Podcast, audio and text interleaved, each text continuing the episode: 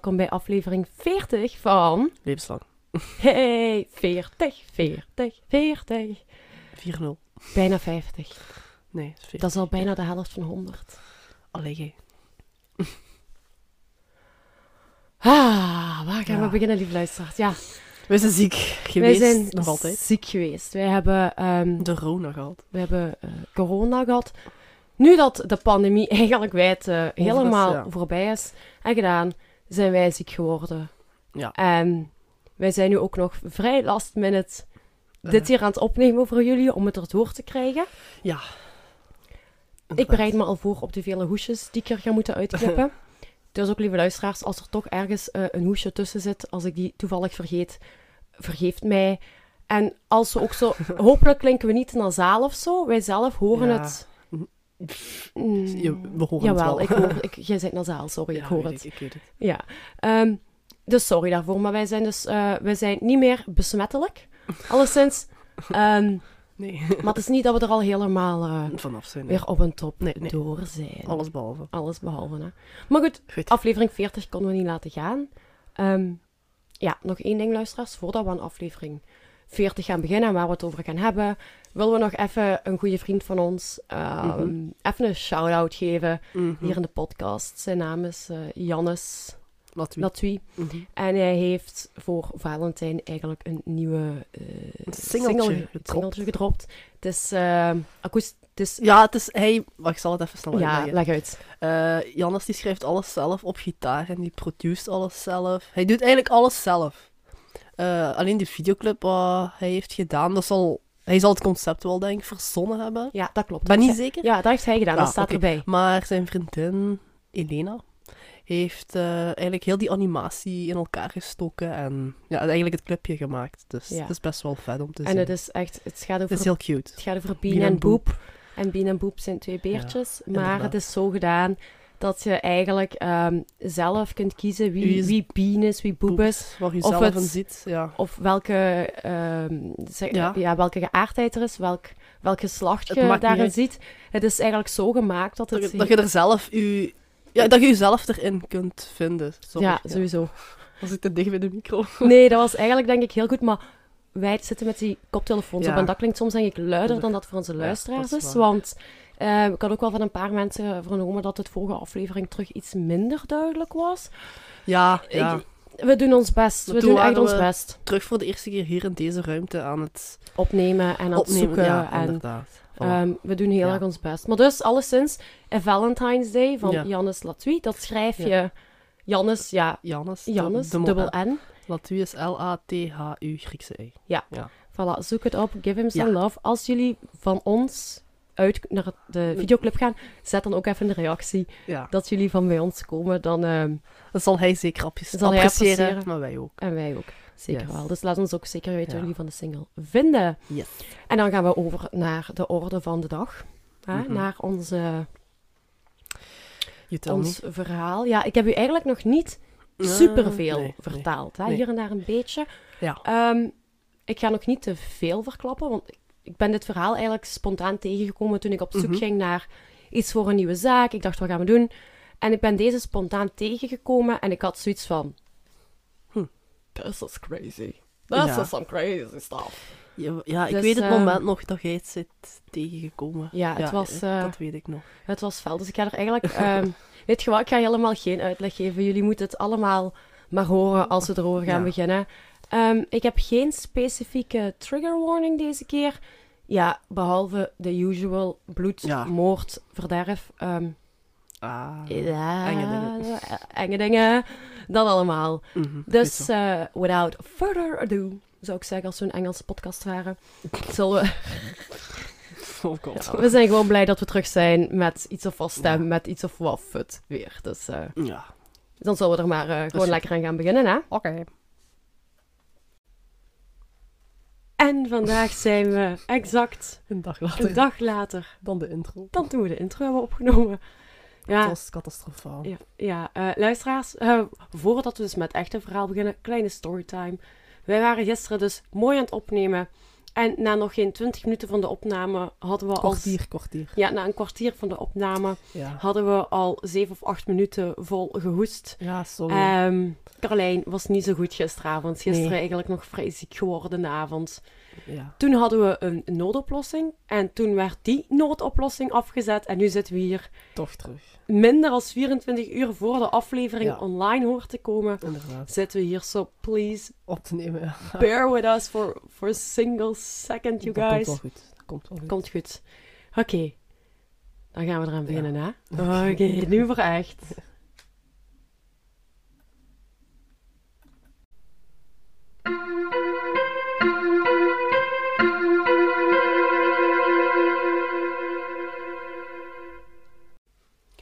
Voor het verhaal van vandaag gaan we één lekker ver weg en twee gaan we ook nog eens een heel stuk terug de tijd in. Eerst en vooral, waar gaan we naartoe? We gaan naar Kansas. En dat ligt in... America. In America. America. Dat ligt in America. Nee, America. ja, goed, nee, dus Kansas. En we gaan naar het jaar 1870. Lang geleden. Dat is eh, een hele tijd geleden. En voordat we, ik eigenlijk in het echte verhaal duik, lijkt, lijkt het me eigenlijk wel goed om eerst even zo wat Het beeld. het van beeld toen. van toen wat te gaan schetsen en te kijken hoe het was. Wat er aan de hand was. Wat er aan de hand Ja, was. Ja, we zitten dus in de Verenigde Staten van Amerika. Maar in 1870 was dat nog niet gelijk dat het nu is. Nee. In, in 1865, dus vijf jaar eerder, was de Amerikaanse burgeroorlog afgelopen Mhm. hè, tussen Noord en Zuid. Ja. En dat was ook de tijd waarin heel erg veel ehm, Europese immigranten overgingen ja, naar, Naar daar, voor de Big American Dream. Hè? Ja. denk Ja. ik. Hè, dus het was een periode waarin dat heel veel Europese immigranten daar aankomen. Een periode waarin dat heel veel Native Americans, dus ja, de, volksmond de Indianen. de Indianen mocht je dat niet zeggen, hè? Nee. Maar... Is dat zo? Is dat een woord wat niet oké is? Ja, nee. Ja, Ah. ja pff, ik, ik weet het niet. Ja, tegenwoordig weet je het gewoon niet. Dus, Ja. voilà, no offense, maar... Ja, vertel maar verder. Ik Ja. te veel. Anyway, hè, en Ja. zodat al die Europese immigranten plaats hebben, moeten ze eigenlijk, of moeten ze, gaan ze eigenlijk de Indianenvolkeren terugduwen naar bepaalde plaatsen. Mhm. om dat te kunnen doen. En die Indianenstammen werden dan Mhm. eigenlijk teruggeduwd naar een, een, een plaats wat men op dat moment ook letterlijk het Indianenterritorium noemde. En van, dat is vandaag eigenlijk het huidige Oklahoma. Ja. Oké. Dus wij zitten in het jaar 1870. Hè? Immigranten komen binnen. Mhm. Indianen worden eh, teruggeduwd naar een bepaalde plek, worden eigenlijk uit hun eigen land verdreven. Mhm. Ja. En in deze periode zitten we eigenlijk in het midden van het Wilde Westen. Is Denk aan cowboys, denk aan sheriffs, denk aan, paarden. denk aan paarden, Wilde paarden. denk aan wilde paarden, denk aan... zo, zo die rare saloon dingen. Zo. Zo van die, oh, maar van die klapdeurkes. Ja, Ja, dat, of dat je zo een, een tumbleweed zo ziet. dat je zo'n Ja. tumbleweed ziet rollen, inderdaad. dat, ja. Dat, maar was ook heel kenmerkend voor die periode veel bloedvergiet. Mensen die het heft in eigen handen nemen. Er is nog niet echt zoiets als een heel uitgedokterd Ja, geen systeem. wet. Er is geen, geen... Ja, een wet zal er wel zijn, maar niet, Ja, er zijn wel wetten, niet voor alles. Nee, het was nog vrij hard, iedere voor zich Ja, eigenlijk, Ja, in die tijd. Ja. ja, ja. Dus we gaan terug naar eh, 18. 1870. Ja. Hè? En in 1870 is er al een aantal jaar een wet wat men eigenlijk de Homestead Act noemt. Nu, wat is de Homestead Act? Die is van eh, 1862. En dat is eigenlijk een wet die het mogelijk maakte voor families, en meer specifiek het hoofd van de familie, dus pa van de familie, de man van de familie, om, een, om een, eigenlijk een, een groot stuk land te kunnen krijgen in het toenmalige westen van Amerika. Dat is nu ongeveer Midden-Amerika. Toen de Mhm. tijd was dat West-Amerika. En dus Ja. zo ook in, in Kansas waren er zo delen. Mhm.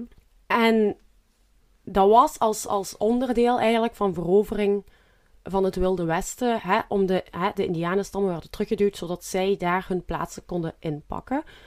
Nu, er waren wel een aantal regels gebonden aan, aan, de, Een stuk grond. aan een eh, stuk, ja. stuk grond zo te krijgen. Ehm, het eerste is dat het stuk land maximum 65 hectare groot mag zijn. Dat is groot. Dat is groot. 65 65 hectare is echt wel Ja. groot. Ja. Hè, dit kon ze dan voor een zeer lage prijs of zelfs gratis verkrijgen. Op voorwaarde dan dat de koper er minstens vijf jaar zelf bleef wonen op het stuk land. Mhm.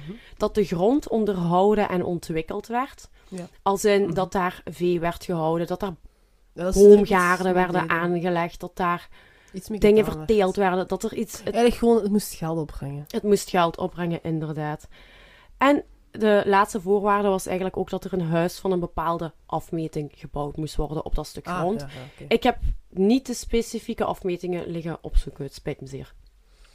Ehm, aangezien je nu allemaal van die grote huizen hebt. Al ja, denk op platteland. Als je daar in, Ja. in, in New York gaat of zo, ja, vergeet het Mhm. maar. Hè. Ja, klopt. Mocht Ja, ja, nee, dat is een waar. schoenendoos of zo. Maar dat was dus eigenlijk een manier om, om Amerika, om, om, om het huidige Verenigde Staten verder in te nemen Mhm. door de immigranten, werd dit eigenlijk op een haast ja, wettelijke manier Ja. toegestaan. Ja, het was dan ook een tijd van echt heel veel toekomende Europese immigranten. Doe dat in combinatie met die indianenstammen die er aangevallen worden. Hè, geen echte wetten. Het is Wild. it's, it's wild, baby. It's wild. Is It's wild. wild. Ehm, en nog even voordat we echt overgaan het verhaal. De indianenstam die is weggejaagd uit het plaatsje waar wij naartoe gaan in Kansas. Dat noemen ze de Osage. Ah, ja. En de Osage is dus gewoon een naam van zo'n stam. En Ja, die ja. is dat daar verbleven. Is de sfeer duidelijk? Ja. Zit je dat helemaal was mee? heel lang. Dat was al heel lang maar dat maakt niet duidelijk. Maakt niet. Goed. Maakt niet. We gaan naar oktober 1870. En op dat moment is er dus in Labette County, een plaats in Mhm. Kansas, dus van die percelen grond te verkrijgen voor dan de homesteaders, zoals ze die noemen. En op dat moment, in oktober 1870, zijn er eigenlijk vijf families, vijf Europese families, Ja. die daar besluiten om daar eigenlijk te gaan wonen, om daar een Big American Dream na te gaan jagen. Ja. Wij gaan ons focussen op één van deze families. En dit is namelijk de familie Bender. Oh. En de familie Bender had dus zo'n stuk land van effectief 65 hectare groot ehm, gekregen door middel van die act. Nu, Mhm. familie Bender, even de familieleden afgaan. We hebben als eerste papa John Bender, Mhm. bijnaam ook wel Pa, Pa Bender. Pa. Ja. Hij was op dat moment 60 jaar. En als je hem zag, was dat zo'n heel grote, grof gebouwde kerel. Ruwe, lange baard, lang haar, donkere ogen. Ja. Vrij intimiderend. En als ik ehm, de bronnen moet geloven, dan was zijn bijnaam Gorilla. Ah, ja. Ja. Dus dat is zo wat Ja. de vibe. Dan hebben we mama Elvira Bender van 55 jaar. En zij wordt beschreven als iemand met een, eh, een gewoon een, een heel onvriendelijke, onaangename uitstraling. Kijkt nors, praat niet veel, doet niet veel. En haar bijnaam was ehm, een duivelin. Ah. En duivels. Ik wou zeggen... B-I-T-C-H face? Nee, Eh...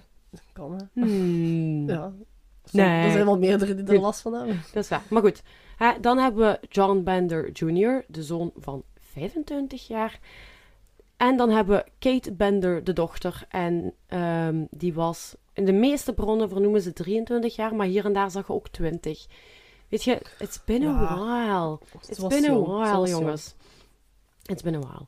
Nu, er wordt vermoed dat dus dit gezin van vier, dat de Bender-familie van Duitse immigranten waren. Maar voor de volle 100% zekerheid kunnen we dat wel niet, Ja. niet zeggen. Ja, ja. Dan moet je al een DNA-test-achtig iets gaan doen en dat hadden ze toen niet. Niet Eh, gedaan. nee, Nee, eh, niet helaas, bepaald, nee. helaas. Nu, John en John Jr., hè, papa en zoon, Mhm. die arriveren effectief al in 1870 in dat land. Hè, en zij gaan daar natuurlijk als de mannen van het gezin, want gender roles in die tijd Mhm. was me nogal iets.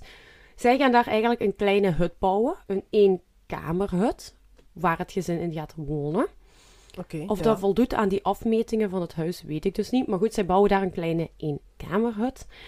En daar wordt dan ook nog een schuur gebouwd waar dat men ja, Ja. dingen kan waren. Men had op dat Ja. land ook vee, men had, die, die familie had Mhm, boomgaarden, ja. moestuinen, van alles.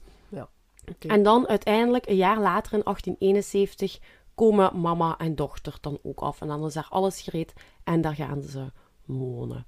Mhm. Nu, papa en mama, John en Elvira, die konden eigenlijk heel, die spraken nauwelijks tot geen Engels. Ja.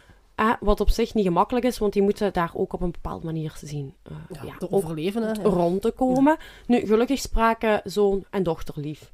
Dat wel. Als we dan even gaan inzoomen op, op dat gezin, hoe dat zij gezien werden door anderen, dan, dan vind ik het toch wel even de moeite waard om hierbij stil te staan. Want dit is een heel belangrijk onderdeel van eh, te gaan begrijpen hoe dat alles is gebeurd, wat dat er gaat gebeuren, waar jullie nog niks vanaf weten. Nee. John en Elvira, die waren ook al in zichzelf gekeerd en ook niet heel erg geliefd in de omgeving. Ik zou zeggen bij Ja. de naaste buren, maar de naaste buren liggen 65 hectare verder. Zeggen de namen verhullen. Ja, zeggen, of, eh, hoe moet ik het zeggen? zeggen al veel, hè? Zeggen al veel. Ja, zeggen al heel veel, ja, inderdaad. Ja. Nu, El, ehm, Elvira, die beweerde dus daarbovenop ook nog eens dat ze een medium was die kon praten met de doden. Ferm. Ja. Ze brouwde kruidendrankjes die volgens haar gebruikt konden worden voor zowel spreuken als voor vloeken. Ice tea dus. Nee, oké. Ice tea dus. Dat is ook thee. Zeker wel. Mag Nu, iets? Volgens de verhalen hadden zowel man als zoonlief schrik van Elvira, van de mama, omwille van de ijzeren hand die ze toepast eigenlijk in het huishouden. Fel. Is een Dan, was mijn opmerking toch niet onterecht. B-I-T-C-H, face. Oké. Ja, inderdaad. Klopt. Nu, John Jr., zoonlief, was een lange, slanke en knappe man met bruine haren en een snor. Ehm, kijk, knap is heel relatief. Ja, er, dat zijn is- niet echt, er zijn niet echt foto's van hem te vinden, wel tekeningen Ja, over hoe dat ze er waarschijnlijk uitgezien zullen hebben. Ehm, Maar het is nog wel een vage beschrijving. Een snor, hij is knap. ja, ja, ja, inderdaad. Maar goed, hij werd dus wel als een, een, een aantrekkelijke man gezien. Ehm, wordt nog belangrijk in dit verhaal, oké? De knappe mensen in dit De verhaal. snor gaat nog Ja, een staartje krijgen. de snor krijgt nog een staartje. Ja, zeker. Nu, eh, onze junior, die sprak dus wel vloeiend Engels, met wel iets of een Duits accent. En hij werd gezien als een redelijke sociale man. Maar hij had ook zowel... Die had zowat de vreemde gewoonte om uit het niks te beginnen lachen. Waardoor Ja. dat mensen hem een beetje als zo half raar, half gek bestempelden.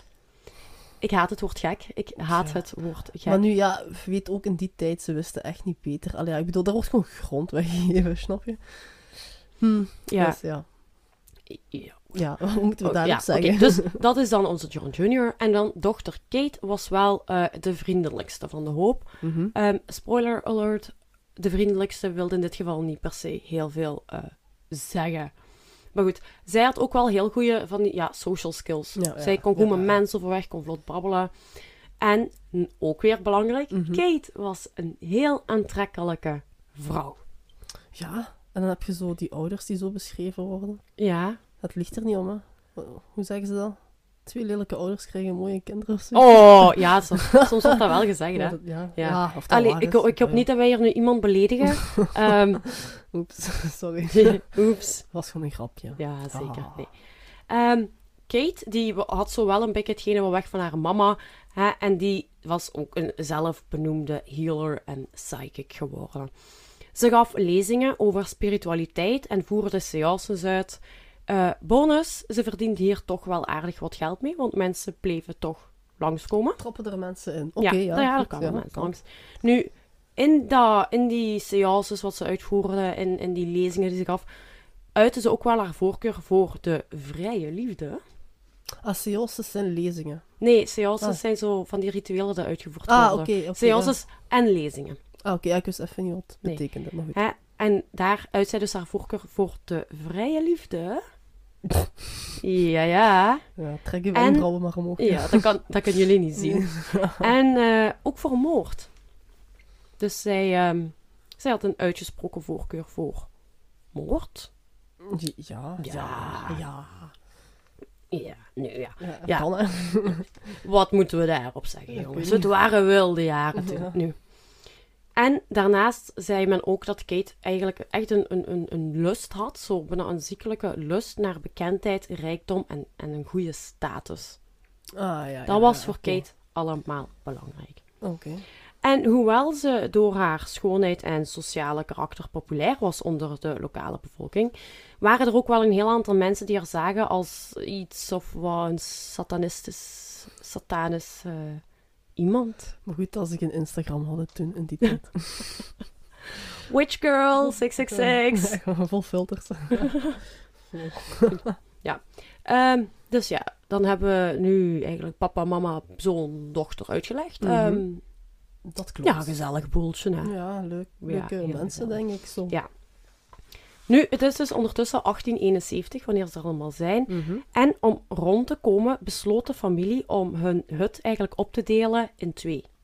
Met een gordijn. Ah. Met een, gewoon met een Ja, ja, gordijn. dus, want het is, het is maar een één Ja, kamer hè. hut. In de, eh, bij het beeldmateriaal ga ik ook wel een tekening zetten eh, die Ah, ik van de hut heb gevonden, hoe dat die dan ingedeeld zou zijn Mhm, geweest. Maar goed, daar wordt dus eigenlijk zo'n groot gordijn opgehangen, waardoor dat ze eigenlijk ehm, van voor een redelijk grote ruimte creëerden en van achter dan een klein Ja. stukje overbleef. En dat achterste, dat kleine gedeelte, werd dan gebruikt als leefruimte. Oké. Daar leefde het gezin. En voorin was er eigenlijk eh, genoeg ruimte voor een, een kleine herberg en winkel te openen Ah, voor mensen oké. die langskwamen. Want, Oh. het- wat ik nog niet heb gezegd, daar waar zij woonden, bij Labette County, zij woonden vlakbij ehm, eigenlijk de Osage Trail, noemen ze dat. Ah, ja, ja, het. Osage-pad.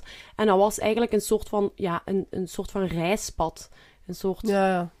Eh, dus er kwamen langs die route Ja. kwamen gewoon heel veel reizigers die dat pad Naar het volgende die dat pad namen of en doorgingen. Ja, en dan als je dan een winkel hebt en een herberg, dan... Dat is kassa.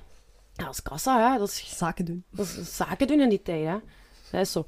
zo. Maar dus ja, zo speelde de familie in op de voorbijkomende reizigers, die hier dan wat gedroogd eten konden vinden, een maaltijd konden krijgen, of zelfs konden overnachten om een beetje uit te rusten.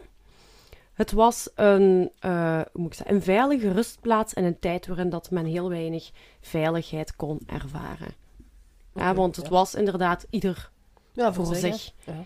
En met ons Kate, hè, zo knap als, als ze was, Zo, eh, ja. ja, trok het gezin toch wel een heel aantal ja, bezoekers aan, reizigers aan, naar hun Bender Inn. Met dubbel N. Een bed and breakfast. Of, of Het noemt de Ja. Bender Inn. doet me denken aan een bed and, Inderdaad, bed and breakfast. ja. Ja. Of in zo'n pub. Ja, ja, of ja, zoiets, dat kan ook. Ja. Eh, goed.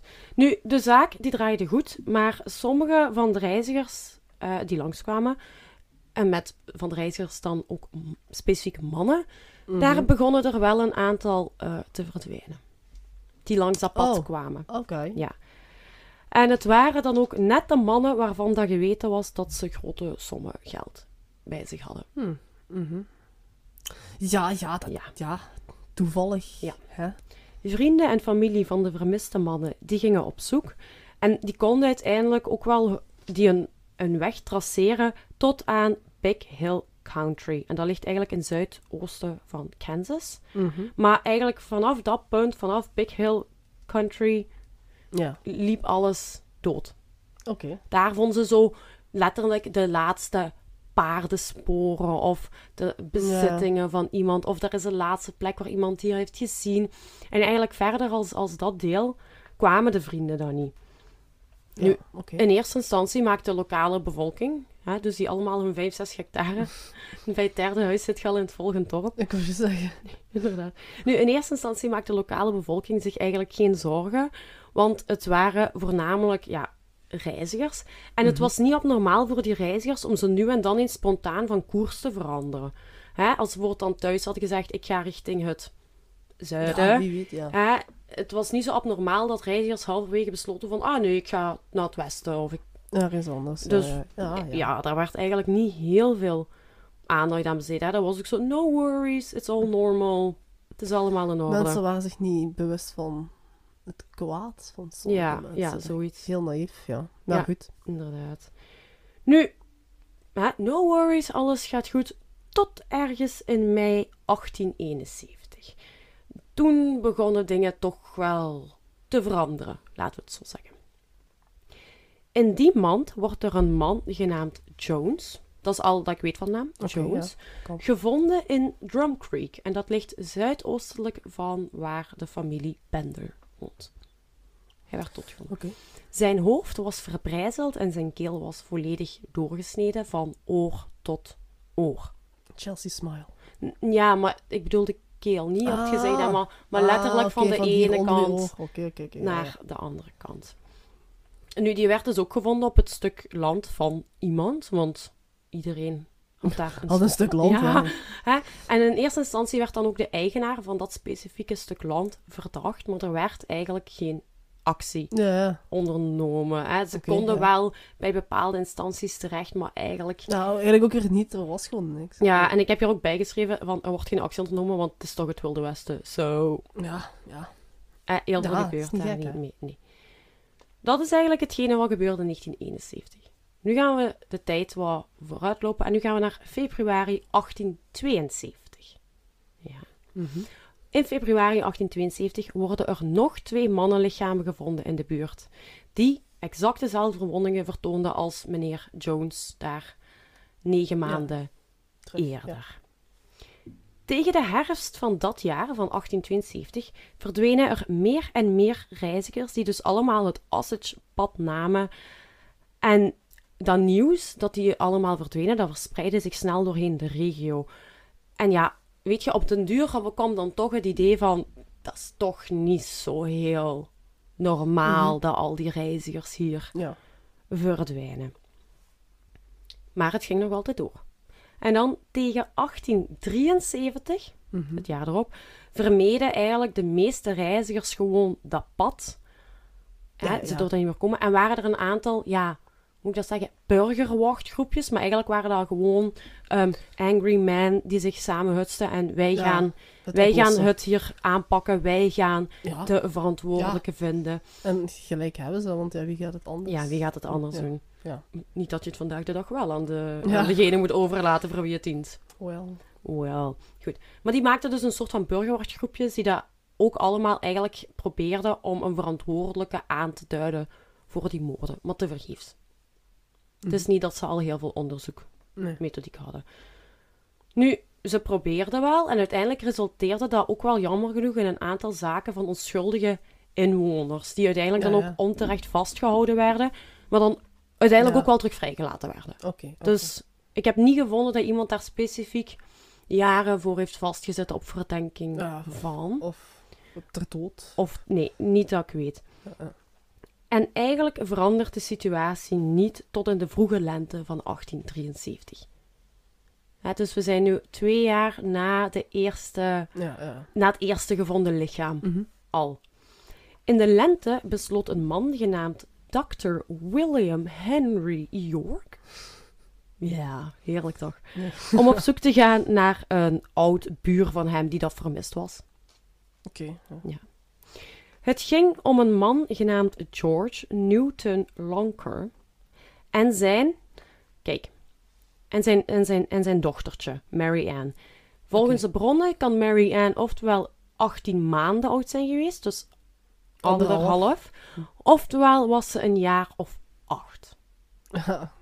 Klein verschil. Klein verschil, maar het is dus niet 100% duidelijk Ah ja, ja, oké. Hoe Ja. oud het dochtertje was. Maar dat was dus een man, onze George, die samen met zijn dochtertje Mary Ann vermist was.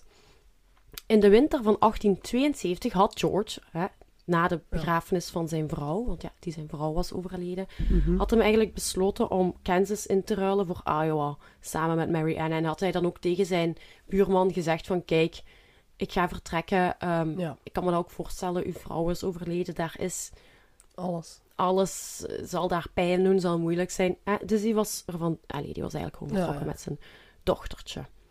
Maar de twee waren nooit aangekomen. En toen William dit vernam, had hij zoiets van, ja, dat moet ik gaan Ja. onderzoeken. Die vond dat, die vond Raar. dat heel raar. William ging dus zelf op pad. Hij ging dus ook via die, dat Osage-pad Pad, ja. eigenlijk. En hij ondervroeg ondertussen dus homesteaders, dus allemaal van die immigranten Ja, die, die daar dus zo'n stuk grond hadden, die langs het Osage-pad woonden. En zo kwam hij aan bij Fort Scott, Mhm. een plaats, waar dat hij dan een, de wagen en het paard van George herkende. En Ah ja, alles Ja. ging er met paarden. al, met paard en kar. En daar... Jij dacht, nee, als je die dikke Tesla komt afrijden een auto in de hebben? saloon. Ja, dat is. Even, Nee, oké, ja. Ehm, dus daar vond hij dan eh, wagen en paard. Samen met ook nog wat andere privéspullen van George en Mary Ann, dat William ook herkende. Hij had zoiets van, oké, Ja. die zijn hier geweest, maar wat doet dit hier zonder Hun. hun? Ja. Nu, zonder verder spoor besloot William om dan toch maar huiswaarts te gaan keren, maar hij komt ook niet meer thuis aan. Oh, Oh, girl. plot twist. Ja. Nu, dit is misschien dan wel de eerste verdwijning die dat niet zo onopgemerkt voorbij zal gaan. Oh. William kwam namelijk uit een prominente familie waarvan zijn broer Ed een kolonel was en zijn andere broer Alexander was een lid van de Kansas State Senaat. Oké. Dus op de een of andere manier was er een soort van senaat. Maar het zal niet senaat zijn van vandaag de dag kennen, denk ik. Ehm, nee. Dat, dat, ja, dat denk ik niet, nee. Maar, ja. Vertel me verder. Nu, de twee broers, die hadden zoiets van, ja, wij gaan, de, wij, wij gaan die verdwijning ook niet zomaar voorbij laten gaan. En ze regelden eigenlijk een soort van meeting om een soort van, ja, een soort zoekgroep op te richten van mensen die dus op zoek gingen gaan naar William. En het werd dan uiteindelijk een groep van zo'n 75 mannen. Ja, geen vrouwen natuurlijk. Ehm, Ja, 75, Ja, ja. oké. wat een fantastische tijden. Vrouwen eh, konden echt heel veel doen. Ja. ja. Nu, deze 75 mannen gingen dus allemaal de buurt doorzoeken op zoek naar William. En zo ondervroegen ze de bewoners. En in maart 1873 leidden eigenlijk de aanwijzingen die ze hadden, leidden eigenlijk ehm, de twee broers, Ed en Alexander, naar de Bender Inn. Want men had gezegd dat William hier nog zou zijn langs geweest Oké. bij de Ja. familie. Hij zou op de terugweg blijkbaar daar gezien zijn. Hij zou gestopt zijn voor een eh, snelle snack Ja, of dat kan. iets. Nu, Ed en een man genaamd Johnson, Mhm. John en Johnson, kloppen aan daar, de familie doet open en ze vertellen eigenlijk dus aan de Benders dat William verdwenen was en ze vroegen dus of ze hem ja, Mhm. gezien hadden. Nu, de familie zei hier niks van te weten, maar de familie suggereerde zelf wel dat hij misschien daarbij Drum Creek eh, iets voor had gehad. Hè, daar was ook dat eerste lichaam gevonden. Ah, maar ja, ja. waarom zei ze het vooral? Want zoon John Jr., die zei tegen die mannen... Ah, maar kijk, ik ben daar geweest over tijd bij Drum Creek en ik ben daar beschoten door onbekende mannen. Ik ben daar belaagd. Dus misschien Ja, heeft uw broer William daar iets aan de hand. iets aan de hand gehad. En moet je daar maar gaan kijken. Nu, ja, zonder enig bewijs van een aandeel in de verdwijning, Mhm. eh, moest Ed het dus laten voor wat het was en de familie, ja, met rust laten. Volgens sommige bronnen heeft hij daar dan nog eerst middageten bij- meegegeten voordat hij vertrok. Dat kan. Maar eh, dat sommige bronnen zeggen van wel, andere zeggen er niks over. Maar hij is er alleszins vertrokken zonder ja, iets te weten. Nu, dat duurt niet zo lang, want al heel snel krijgt Ed eigenlijk een nieuwe reden om bij de familie Bender langs te gaan. Er was namelijk een vrouw die beweerde te zijn gevlucht van de Bender Inn Mhm. nadat moederlief haar bedreigd had met messen en pistolen. Oké. Die- Ja. Nu, ik heb een verhaal gevonden van een vrouw genaamd Julia Hester. Hè, dus ook iemand die dat... ehm, Het voelt nu juist alsof je zo'n Google-review gaat lezen over de Bender. Ja, dit is mijn Google review van de Bender in. Nu, ons... Slechte service. Julia die had dus verteld dat ze bij de familie was geweest voor een seance met Kate. Eh, maar dat toen ze daar eigenlijk aankwam aan de huis, werd ze eigenlijk ontmoet door, naar eigen zeggen, door stank en vliegen. Oh, Dus ja. dat was een heel vieze Ja. hut. Heel Heel veel. Julia die vond het maar niks, maar uit beleefdheid ja, zette ze wel door en ging ze tegenover Kate aan tafel zitten. Mhm. En dan zegt Kate van, hè, we moeten elkaars handen vastpakken. En die vrouw doet dat uit beleefdheid, maar die heeft zoiets van, Wat is dit? wat is dit? Ik ben hier in vuiligheid Ja, ja. terechtgekomen. Toen, dat, toen moest Julia dus haar ogen sluiten. Mhm. Ik kan het me zo voorstellen. Bah, Close eng. your eyes, Julia. En op het moment dat zij haar ogen sloot, voelde ze iets, ja, iets onheilspellends, alsof er iets niet klopte. En toen ze eigenlijk haar ogen dan opende, Ja. voor dat mocht eigenlijk, stonden de drie andere gezinsleden, dus papa, mama en zoonlief, Mhm. stilletjes achter Kate te Dude, kijken. what? Die stonden gewoon te kijken naar Ja, naar haar dan. Hè. Ja, ja, naar haar. Ja, ja. En Julia zag op dat moment dat John, de papa, iets heel zwaars vast had. En zonder verder na te denken is hij opgestaan en is Ja, hij ja. beginnen lopen. Ze, en ze is ook kunnen wegvluchten, hè, dus ze vlucht zo Mhm. snel mogelijk weg. Ja.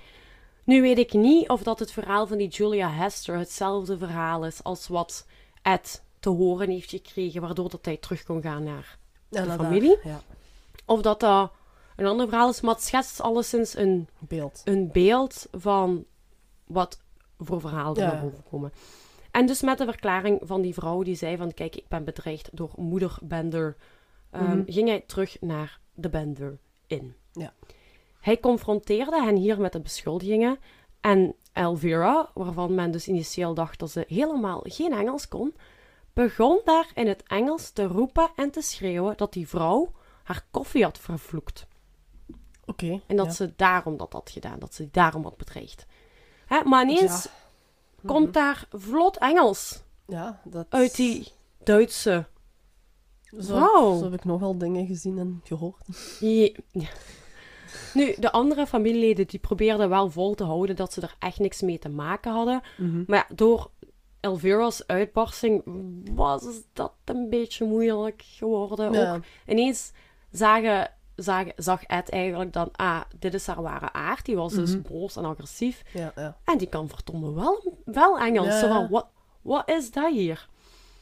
Nu, Elvira, die wou de mannen dan eigenlijk uit hun hut schoppen. Maar voordat de mannen vertrokken, is Kate nog naar hen toe gegaan en vroeg ze aan Ed om die vrijdag alleen of met heel weinig man langs te komen, want dan zou zij haar gaven gaan gebruiken om William te helpen zoeken. Oké, ja. Ja, Ja, dat zei hij. dat kan. Nu, Ed en zijn mannen vertrokken weer, want echt tastbaar bewijs, ja, dat was er nog niet, hè. Ja, ze Ja, hebben daar wel een vrouw die heel boos wordt, Ja, Die doet maar- getuige. maar het is niet omdat een vrouw... Fysiek bewijs hebben ze niet. Nee, het is niet omdat die vrouw zegt, ja, en die heeft mijn eh, koffie eh, Vervloekt. vervloekt, dat... eh, Ja. ja, dus... Nee, Dat gaat niet. nee, inderdaad. Geen hard bewijs. Nu, de mannen waarmee dat Ed dus op pad was, hè, die daar allemaal mee hielpen, die geloofden echt heilig in de onschuld van dat gezin en die wouden die familie ook letterlijk zien hangen. Letterlijk. Maar Ja, Ed, ja. die stond erop dat ze eerst meer bewijs konden verzamelen voordat ze iets gingen doen.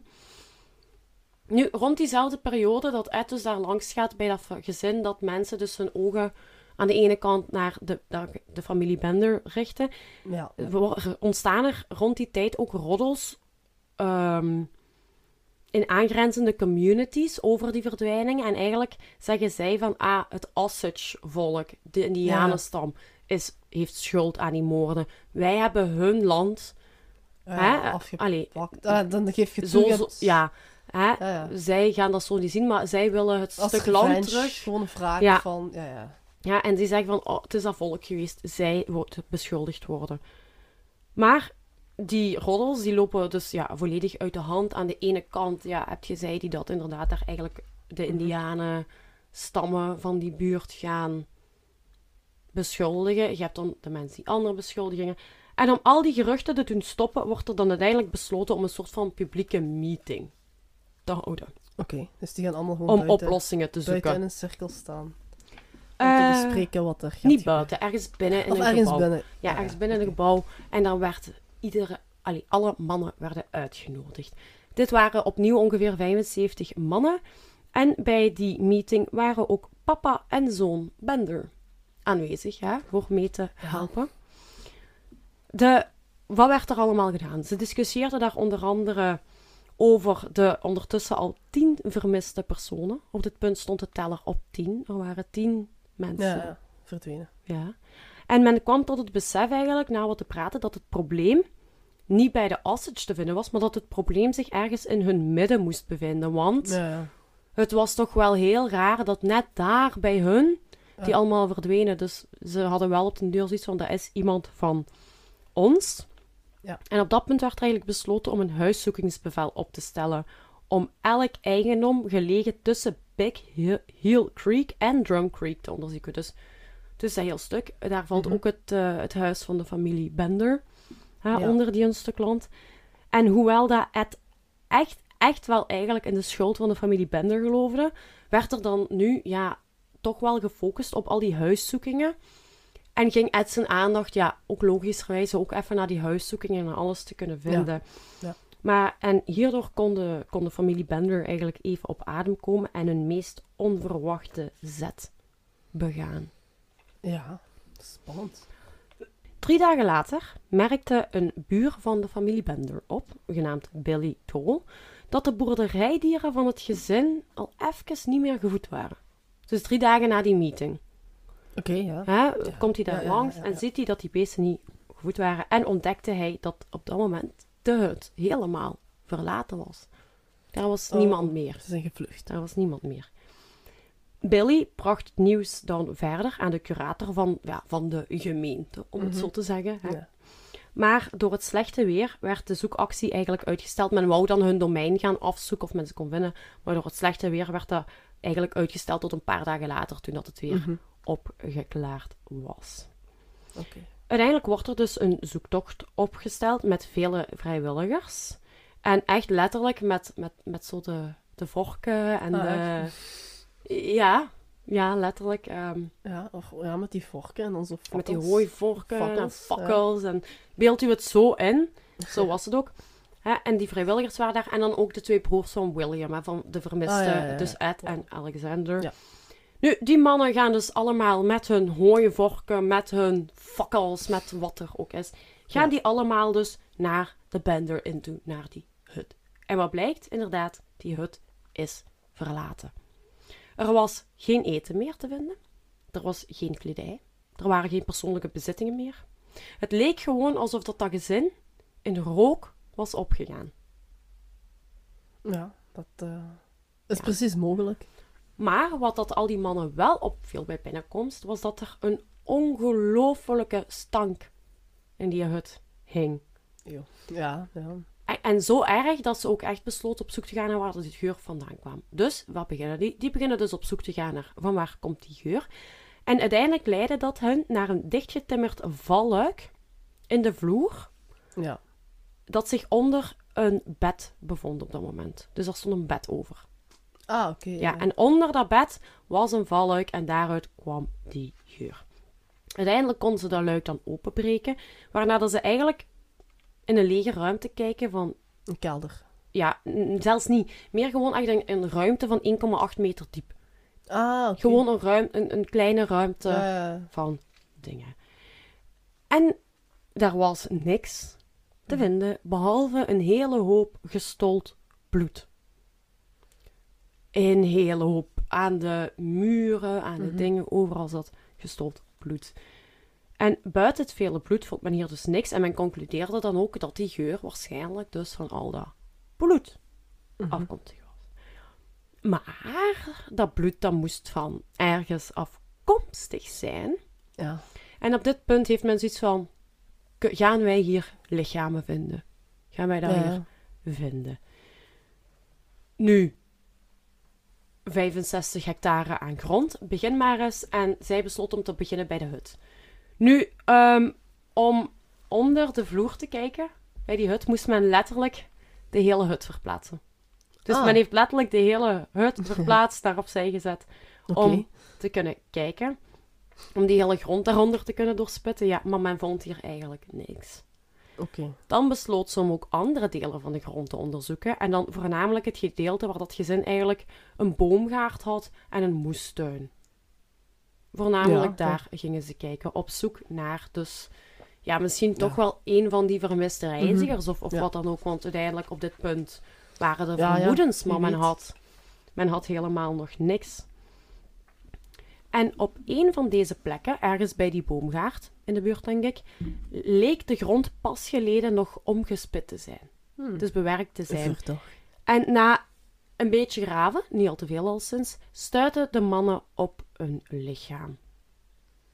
En het ging om het lichaam van Dr. William York, de Ah, ja. broer van Ed en Alexander.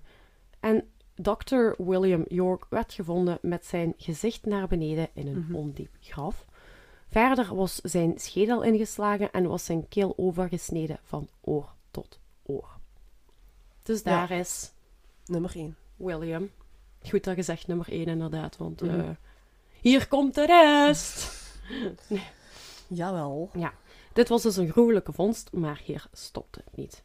Tegen de volgende dag had men nog negen andere lichamen gevonden in acht verschillende graven. Hm. Ja. En naast deze volledige lichamen werden er ook nog lichaamsdelen Oh. aangetroffen, Ja, ja. die dan nog van nog andere ja, waarschijnlijk. eh, mensen Tenzij er iemand rondloopt met eh, tien armen of zo. Denk ik niet. Of tien Stel je benen. voor. Stel je voor. Op één slachtoffer na waren ze alle, dus eigenlijk negen van de tien, waren op het hoofd geslagen. Dus, en dan Ja. waarschijnlijk met een hamer, vermoeden ze. En bij die alle werd dus ook hun keel overgesneden van oor tot oor. Dus eigenlijk allemaal op exact dezelfde Ja. manier. Nu, wie is die 1 op 10? Ehm, dit gaat om het lichaampje van de kleine Mary Ann. Oh ja, dat meisje. Het ja. meisje, ja, Zij en haar papa worden ook teruggevonden. En Mary Ann had dus eigenlijk geen sporen hiervan. Ehm, waardoor ze eigenlijk hebben geconcludeerd dat zij hoogstwaarschijnlijk leven, levend begraven is Oh geworden. god. Ja. Well, that's messed up. Maar die haar papa is dus wel... Ja, ja, ja. Ja, mocht- ik weet niet wat erger is. Ja, we weten ook niet... ehm, Je kop ingeslagen en je keel overgesneden ofwel levend begraven worden. hey, als ik echt moet kiezen dat het allemaal snel gedaan is, levend begraven worden... Nee, Dat- dat, dat- dat duurt lang. Dat lijkt me verschrikkelijk, dat gaat toch niet? Dan slaan we mijn kop in. Vind ik. Maar wel één keer hard genoeg. Gewoon zo één keer, ja. Maar niet serieus, hè. ik ben maar aan het zeveren. Alsjeblieft niet mijn kop inslaan. Dank u. Nee, nee, nee. Gaan we niet doen. Wij moeten nog veel, veel afleveringen maken voor onze luisteraars. Ja, daar heb ik mijn hoofd voor nodig. Ja, voilà, dat is waar. Vertel maar verder. Goed. eh, waar was ik? Ah ja, wel. Het lichaampje van, van Mary Ann. Nu, veel van die lichamen bleken ook, en dit is letterlijk een bewoording vanuit die tijd, onfatsoenlijk verminkt te zijn. Wat suggereert dat ze mogelijk verminkte geslachtsorganen hadden. Oh, of iets. ah, Ja. oké. Op een onfatsoenlijke wijze waren ze verminkt, wat dus hoogstwaarschijnlijk dus dat, betekent dat, eh, ja, weet ik veel. Ja, oké, Ja. ja. Ze hadden dus op eigenlijk goed iets meer dan een dag tijd Mhm. de tien verdwenen reizigers teruggevonden, plus nog een aantal onbekende van, ja, Ja. want we hebben nog lichaamsdelen waarvan ze het niet wisten, die daar eigenlijk allemaal gruwelijk aan hun eind waren gekomen. Ja. En dan, gebaseerd op bewijs en verklaringen, is dit wat er mogelijk gebeurd is. Dus hier komt eigenlijk een beetje een scenario van hoe men vermoedt Ja, dat is dat het gelopen is. Ja, ja. Als er een vermoedelijke rijke reiziger langskwam, werd hij door het hoofd, eh, door, door het gezin eigenlijk, als er een rijke reiziger langskwam bij de Banner Inn, werd hij door, de, door eigenlijk het gezin aan het hoofd van de tafel gezet. Ah, zo. En die stoel, waar later het bed stond, stond de stoel boven dat valluik. Ah. Hè? En de, de rijke persoon mocht dan aan het hoofd van de tafel gaan zitten. Kijk eens, wordt helemaal goed behandeld. Ja, Jij mag aan het hoofd van de tafel gaan zitten. En hij zat dan ook met zijn rug naar het gordijn. Ja, ja, oké. dus ja. het achterste deel Ja. was afgesloten met gordijn. Hij zat met zijn rug daar naartoe. Dus hij keek naar De voordeur. de voordeur. Eigenlijk. Kate zou dan binnenkomen, hè? knappe Kate. Hier, Mhm. daarom is het belangrijk. Knappe Kate zou dan binnenkomen. Die zou die reiziger dan afleiden met haar schoonheid, met haar social skills. Ze zou wat praten over het feit dat ze... Het mooie weer is. eh, ja, en dat ze... Ik was dat hij een aan- mooie snor heeft, want hij is zo knap. ja, dus ik Dat, je dat, je ja. bent met je micro. Ja, ik ben hier weer, eh, Alles aan het afspreken. weer helemaal goed bezig. Ja. Nee. Goed.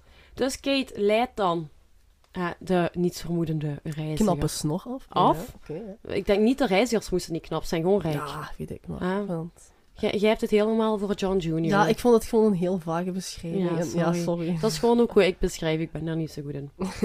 Nee, ja. Goed. Hè, en op het moment dat zij dan de volledige aandacht van die reiziger had, zou papa of zoon van achter het gordijn komen en het hoofd inslaan met een hamer. Oh, oké. Die zou er tevoorschijn komen. Hm. Hierna zou mama of dochter de keel doorsnijden, just to be sure. Ja. Dus, Kate leidt af, een van de twee mannen slaat het hoofd in, ja, en die een van de twee vrouwen Ah, ja. snijdt dan, de ja. keel door. Hm. En dan zou ze het lichaam dus tijdelijk gedumpt worden in die kuil, waar Ah, ja. al dat bloed lag. Waar dat ze dan eigenlijk eerst de tijd hadden om die volledig kaal te plukken van alles van bezittingen wat ze hadden. Mhm. En daarna zou ze dan begraven worden op dat domein of in stukken zijn gehakt Ja, ja. en dan verspreid zijn geweest over dat domein. Er werden in de hut ook meerdere kogelgaten aangetroffen, wat er wel op wees dat er hoogstwaarschijnlijk door bepaalde slachtoffers wel is teruggevochten. Dat die zich hebben proberen Ah, ja. verweren. Want voor zover wij weten, is er geen, ehm, ge- geen, geen wapen gebruikt door, de, Ja, ja, door het door gezin zelf. En hoewel dat men eigenlijk uitgaat van een financieel motief, worden er bij sommige van de lichamen die gevonden worden toch nog wel waardevolle spullen gevonden bij een aantal van hen. Wat dat ook suggereert dat het mogelijk ook gewoon gemoord werd omwille van... Gewoon Eh, omwille van de spanning. Omwille van Heel het effect. het moorden, ja. alles, ja. En een van de weinige spullen die men terugvond in de hut, wat nog van het gezin zelf was, was een bijbel met Duitse notities in. Mhm. Ja. En vanaf hier komt nu nog een beetje een, eh, een, een plot twist. Oké. In dat boek wordt John Jr. Mhm. John Gebhardt genoemd. Ah, oké. Gebhardt genoemd. Na eens goed te gaan horen bij een aantal van de naburige eh, Buren. buren, ja, buren. Bleek het dus zelfs dat John Jr. en Kate helemaal geen broer en zus waren van elkaar, Oh. maar een koppel. Zo. Ja, zij zouden dus geen broer en zus zijn, maar een koppel.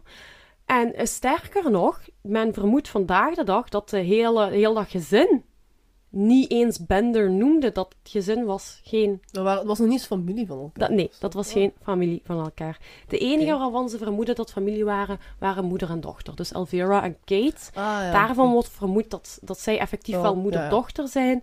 Maar die andere, Nee, dat weten ze eigenlijk niet. Vermoedelijk was Elvira's echte naam Almira Mark. Mhm. Ja? En John Senior zou eigenlijk John Flickinger genoemd hebben. Wat? Flikker? Flickinger. Ah, Flickinger, oké. Ja. Flickinger, ja. Ja. Ehm, en wat zeggen ze? Hoogstwaarschijnlijk inderdaad waren die Elvira en John, of dan Almira en, ehm, Ja, de ander. en een andere, waren die wel een koppel, maar alleszins het zoveelste huwelijk dan. Ja, ja, oké. Ja, want die die manier. noemde dus met een achternaam, Ja. noemde geen enkele Bender. Mhm. Nu, de precieze enti- identiteit blijft wel wat een raadsel. Ja. Daar, daar gaan we hoogstwaarschijnlijk ook nooit meer achter komen. Nu, familie of niet, dat boeit die mensen niet. Het nieuws dat daar lichamen werden gevonden, dat ging als een lopend vuurtje. En de mensen daar, die waren woedend. Die waren gewoon woedend. Ja. Ze moesten en zouden het gezin vinden om hen te straffen voor hun daden. Nu, een krant van Kansas zei dat het volk zodanig woedend was dat een vriend van het gezin opgehangen werd in de hut totdat hij buiten bewustzijn was. Dus hij werd dan in de hut van de Benders Ja, gedaan. Nu, eenmaal dat hij dan terug bijkwam van die ophanging, hè, dus liet hem wel niet sterven, werd hij ondervraagd over hetgene wat hij dan wist Ja, ja. van het gezin, alvorens opnieuw terug opgehangen te worden. Oké. Ja, Dat is ook een manier. dit hebben ze drie keer herhaald alvorens de man vrij te laten, zodat hij eh, naar zijn huis toe kon strompelen. Ja. Want, allee, iedereen vroeg zich af, waar was dat gezin Ja, nu toch naartoe? Alexander York, hè, broer van William, die Ah, loofde een beloning van toen 1000 dollar uit. Nu is dan equivalent, nu zou dat dus 24.000 dollar Hmm. zijn. Ja. Voor informatie dat kon leiden tot de arrestatie van het gezin. Dan op 17 mei 1873, dus eigenlijk gebeurt het allemaal in een tijd van twee, drie maanden, deed gouverneur Thomas Osborne daar nog eens 2000 dollar bovenop. Dus eigenlijk nog eens een... Vandaag de dag zou daar dan nog eens 48.000 eh, dollar bij Ja. komen. Mhm. En dat, dit was dan wel specifiek als men ze alle vier gevangen kon nemen. Ja. Maar men kon het, ja, het, het, het niet zo heel echte, echte gezin vinden. Ze konden het niet, ze konden ze Ja, niet ze vinden. konden niet... Nee, goed. Ondertussen was het nieuws al tot ver buiten de staatsgrenzen en men kwam zelfs van tot uit New York City om de crime scene te bekijken. Iedereen Oh, wou dus naar dat stuk grond komen kijken. oké, ja. Nu, uiteindelijk werd ook het hele stuk grond, inclusief bebloede bakstenen, leeggeroofd door eigenlijk ja, gefascineerde souvenirjagers, zoals ze genoemd werden. Hm, Ja, Eh, ja, ja. Wat maakt dat er eigenlijk weinig tastbaars overbleef. Ze hebben letterlijk de, de bakstenen uit, die, uit die ruimte Ja, gewoon gepakt. gewoon eruit gepakt. Dus daar bleef letterlijk bijna gewoon niks meer van over. In totaal werden er wel twaalf mensen gearresteerd die op de een of andere manier toch iets te maken hadden met die moorden of hadden meegewerkt aan de woorden, moorden. Zoals het wegwerken van bewijzen en het vervalsen van bijvoorbeeld brieven dat, dat Ja. gezinsleden wel veilig waren aangekomen. Maar dat, ja. Ja, Dus er waren wel wat mensen. Ehm, maar ja, zij die dat echte moorden op hun geweten hebben, zijn niet gestraft. Oh. Nu, even curiositeit. De volledige buit van die familie Bender, dus wat Mhm. ze eigenlijk allemaal hebben eh, kunnen jatten, Ja. besloeg in totaal 4600 dollar. Hè, 1000 dollar is tegenwoordig 24.000, dus Maal vier. maal vier, dat. Twee paarden, eigenlijk ja, twee, dat waren echt meer paardengroepen. Dus ik denk, ja, Paardengroep. twee, ja, twee, twee paardengroepen met karren. Ah, dus, Dus ik denk zo kaar... twee of vier? Ja, Ja. zoiets. En zo hadden ze er dus twee van. Dus dan hadden ze ook nog een pony en een zadel. Een pony. Ja, dat hadden ze buitgemaakt. Nu, meer en meer mensen kwamen ook dan doorheen de tijd naar voren met hun eigen ervaringen met het gezin. Ja. Dus, en dit ging dan van bedreigd worden met een mes, tot zien hoe dat papa Bender een hamer probeerde te verstoppen. ja. Dat alles, maar gelukkig konden, ja, konden de meesten hiervan, ja, dat is wel gewoon navertellen. Mhm. En nu dat het gezin nog altijd spoorloos was, werden er uiteindelijk ook detectives ingeschakeld die dat het zouden moeten gaan oplossen. Nu, die detectives die hebben een, een, eigenlijk een vers karrenspoor gevolgd. Hè? Gelijk dat je vandaag de autobanden zou komen. GPS-trekker op. Inderdaad. Werden er dus karrensporen gevolgd. En uiteindelijk vond men de verlaten kar en de jammer genoeg haast uitgehongerde paarden van het gezin terug, net buiten Thayer. Op eigenlijk 19 kilometer afstand van waar hun... 19. Op 19 kilometer afstand van huis. Hey, in die tijd is dat wel ver hoor, Ja, ik... Ja, denk je. Ja, je had geen, niet zomaar een auto om er Ja. Om erheen te gaan. Nu, ze zijn dan wat verder onderzoek gaan doen daar. En dan werd er ook nog bevestigd dat het gezin treinticketten had gekocht richting Humboldt. Ja, geen idee waar Dus dat ehm, In de buurt. ja, e- ergens in, in Amerika. Sorry. Gij. Dit is hetgene wat we weten. En vanaf nu, wat ik ga vertellen, is niet zeker of dat het feiten zijn of dat het een beetje zelfs bijna de... eh, moet ik het zeggen? Bijna zo'n urban legend is Ah, geworden, oké. dit. Dus wat Ja. ik nu ga vertellen, daarvan weten we niks zeker. Dit zijn speculaties. Mhm. Ze zeggen dat John Jr. en Kate zouden zijn uitgestapt bij de halte Chanook. Chanuki? Ja. Iedereen lacht me maar echt ziek uit. Waar ze dan op de trein richting Red River Country zouden zijn gestapt in Texas. Oké. Ja? Men denkt uiteindelijk dat deze twee, dus broer, zus of liefjes van elkaar, of wat het ook was, Dat ook, ja. dat die verbleven in het grensgebied tussen Texas en New Mexico. En vooral daar, omdat dat eigenlijk een plaats was die zo gevaarlijk was dat de sheriffs hier helemaal niet naartoe toe durfden gaan omwille van alle outlaws die er leefden. En daar werden de sheriffs al vaak aangevallen. Ja, ja. Dus dat was eigenlijk een plaats waar de sheriffs niet, niet kwamen. ja. Eén detectieve claimde dat hij het koppel had gevonden, dat hij eh, Junior en Kate had gevonden, en dat Junior was overleden aan apoplexie. En dat is een hevige bloeduitstorting in een één of meerdere organen. Ja, dat kan ook. Dus dat is wat ze, wat ze zeggen over zoon en ja. dochter. Mama en papa zouden dan weer gevlucht zijn richting St. Louis. met de trein. Die zouden dan Mhm. een andere kant zijn uitgegaan. Maar dit zijn allemaal speculaties en men weet eigenlijk dus niet precies wat er met hen gebeurd is. Er zijn een heel aantal verhalen ook nog ontstaan in de jaren daarna, van zo van die burgerwachtgroepjes, zoals ik al Mhm. had eh, gezegd, die, dat, Ja. die claimden dat ze het gezin hadden geliquideerd, dus gewonnen en geliquideerd. Maar hier is ook nooit bewijs voor gevonden en niemand heeft ooit ook die beloning opgeëist die er lag, hè, Ja. van 3000 Eh, dollar. Was het niet meer? Vier... Nee, Nee, ja, 3000. ja, 4600 was wat het gezin. Ah, wat buiten had gemaakt. dat is Ja. dat is. Het verhaal van hun ontsnapping en de zoektocht bleef af en aan bestaan gedurende de komende 50 jaar. Dus 50 jaar lang daarna heeft men ook af en aan nog Mhm. gezocht ja, nou, naar het gezin. En het was ook in deze periode eigenlijk dat er heel veel reizende vrouwen die met twee waren, eigenlijk Mhm. ja, dus onterecht beschuldigd werden van Elvira en Kate te zijn. Ja. Ja, ja. Nu, in 4 1884 zou een man, die, gena, eh, een man die op eh, papa Bender leek, gearresteerd zijn voor een moord gepleegd met een hamer. Mhm. Waarna dat, ehm, waarna dat de, deze man dan ontsnapt was en zou zijn doodgebloed bij het ehm, afsnijden van zijn eigen voet om te kunnen ontsnappen aan de politie. Hij zat dus vast in ketens. Van, ja, ehm, wederom, is dat waar? Is, was dat papa Bender? Is hij overleden? Dat weten we niet met zekerheid. Dat kunnen we niet zeggen. Dat zijn speculaties. Ehm, we weten gewoon uiteindelijk niet wat er met het gezin is gebeurd. Het enige wat we zeker weten is dat er tien lichamen gevonden zijn en dat ze alle vier ontsnapt zijn en eigenlijk nooit terecht hebben gestaan voor hun daden. Ja. En hoewel we nooit zeker zullen weten wat er met hen gebeurd is, zal het gruwelijke verhaal van de Bloody Benders, zoals ze genoemd Mhm. worden tegenwoordig, voor eeuwig doorverteld en onthouden worden door de inwoners van het platteland in Kansas en ver daarbuiten ook nog. En Ja. nog een kleine eh, tip voor mensen die misschien ooit eh, naar Amerika op vakantie gaan. Blijkbaar zijn er nog hamers van dit gezin ehm, te vinden. Die zijn, die zijn eh, gedisplayed in het Cherryvale Museum. Oké, Ik zal een foto... allen daarheen. Ja, alle naar het Cherryvale Museum in Kansas, want daar liggen Hamers. nog hamers van het gezin. En dat was het verhaal van de familie Bender.